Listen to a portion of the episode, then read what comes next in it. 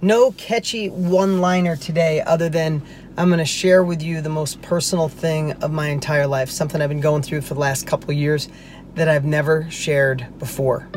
With all the opportunities that exist today, why haven't you reached your next level of income, life, and wealth? In most cases, we've been lied to. We've been told that if you find the right opportunity and you work hard, you can be successful. And that's simply not true. Millionaires, billionaires, and successful people have realized you need the foundation for wealth, the habits. And that's exactly what you'll be learning on the Millionaire Success Habits podcast. All success starts here.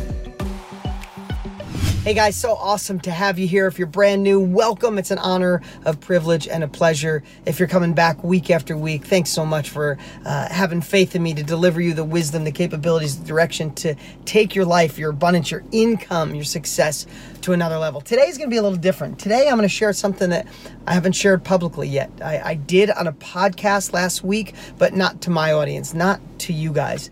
Um, the last year, last two years, but really last year, I've been going through a divorce.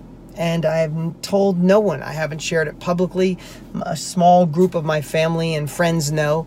And it's been the most it was the most painstaking thing I've ever experienced in my life. Now, I could go back for, through the whole thing on why this happened.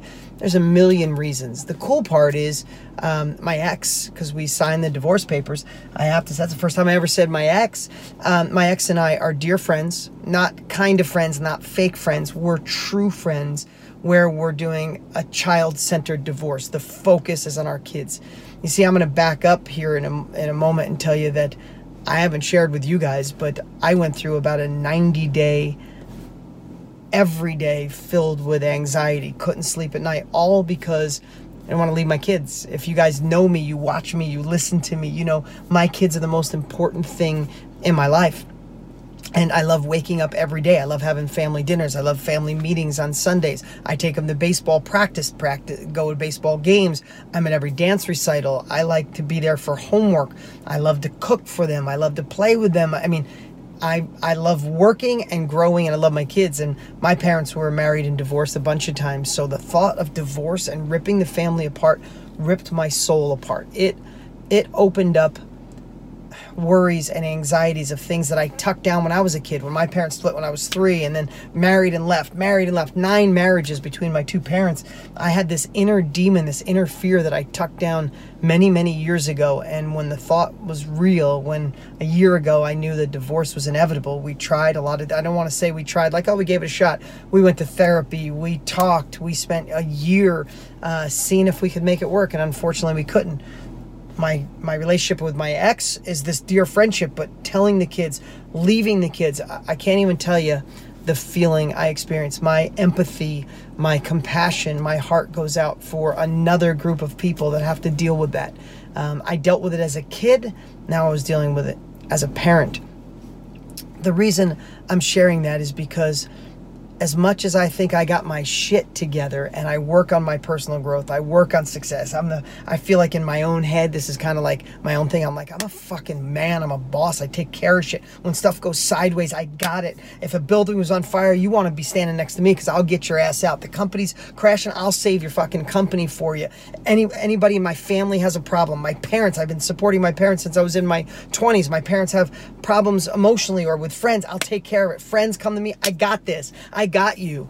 I love that. I love being the guy. I love being able to serve you. But all of a sudden, I get hit with something and it takes my feet out. I mean, luckily I go I went down and spent some time with Tony Robbins talking to him about it. I'm dear friends with Dr. Daniel Amen. I spent a couple days with him. I mean, I'm so lucky that I have access to great people, but still it took my legs out. So why am I taking the time to share this with you, to be so vulnerable, to, to let you in on the deepest part of me?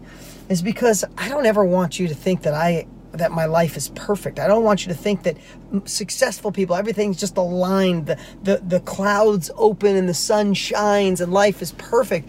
No, we have to deal with shit. And I'm not saying your shit's worse or better than mine. I just want to be vulnerable to tell you that though it was the scariest thing in my life, hands down, uh, you might have had some traumatic stuff as a kid. I did as well some crazy stuff that maybe that'll be for another podcast with thinking my mom was going to die and and father go to jail like crazy stuff that I But none of that compared to this thought of leaving my kids. And it was so scary. It was if you I mean, for me, my internal clock was like I was going to die. That's how I felt. So, why do I say that? Because I was so scared of it and I wanted to run. I wanted to go back. I wanted to just leave it the way it was. I'll stay in an unhappy marriage. Both of us should. So, we'll be there for the kids. I want to make all these decisions just to leave it the way it is. Like the pain was so bad, I wanted to put the cork back on the bottle.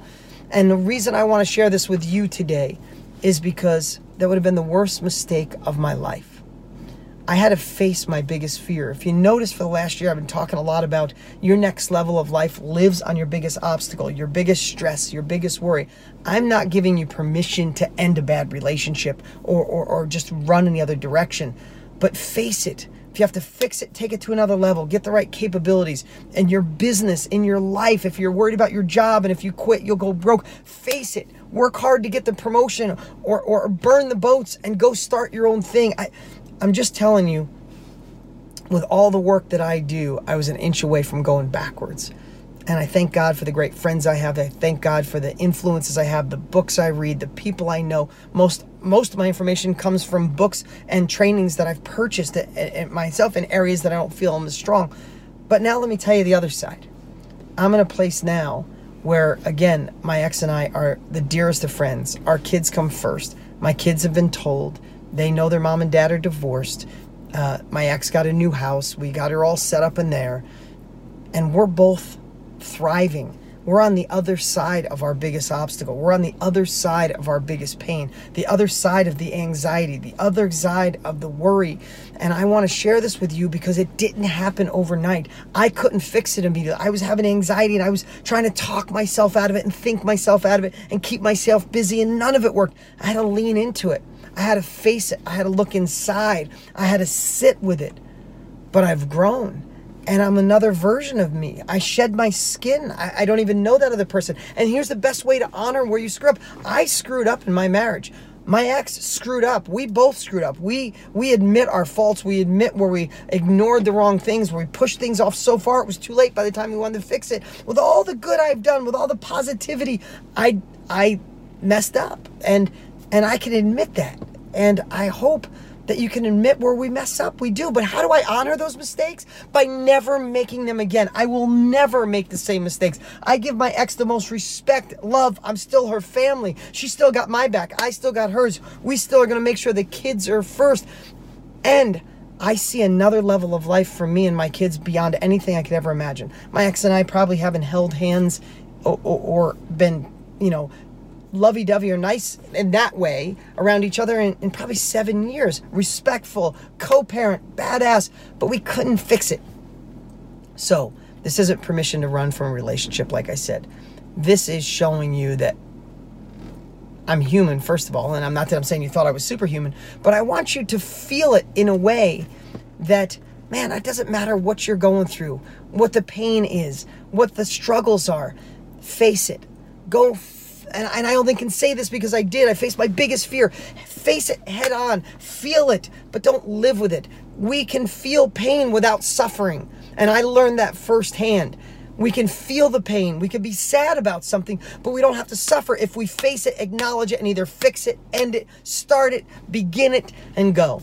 Guys, there might have been a better, more elegant, eloquent way to share this. Um, and maybe, you know, I'm literally pulled over on the side road waiting to pick up my daughter to, to take her to softball practice. She made the all-star team. So that's what I'm going to do. That's why I'm here. But I just, I just felt it. I was compelled in my heart to share with you, share this with you. And if it just helps one person see that, man, we all deal with it, but how we face it, how we go on, how we go through the, our obstacle is how our life will grow or stay or stay still. Your next level of life lives on the other side of your biggest worry, your biggest fear, your biggest obstacle. And I can only say it by going through it as I re- I'm repeating myself because I want to hammer this home. Face it, deal with it, fix it, and watch how much you grow. I can honestly say, and I'm in a place right now that I'm blessed that I went through it. I'm a better version of me. The mistakes I made, I'll never make again. And the next level of life is just an inch away from me. So that's my message for today. So, what's that got to do with millionaire success habits? Man, if you're not happy at home, if you got stress and worry, I thought about leaving eh, or staying and worried about relationship for five years straight. That's off my plate. I wish my family could have been together. I wish that, but I'm going to see my kids. Literally, I see them still almost every single day. I'm still a massive influence in their life. I focused on solutions and what could go right rather rather than what could go wrong. And man, watch me grow. Watch the fire under. Uh, watch the fire. I'm sorry. The wind underneath my wings just got stronger and better. Thanks so much for being here. I'll see you and talk to you next week. Bye. If you liked this podcast, make sure you rate it. And also, make sure to click subscribe so you never miss out. You can always follow us on Instagram, and if you don't already have Millionaire Success Habits, you can grab it for free at deansfreebook.com. Remember, all success starts here.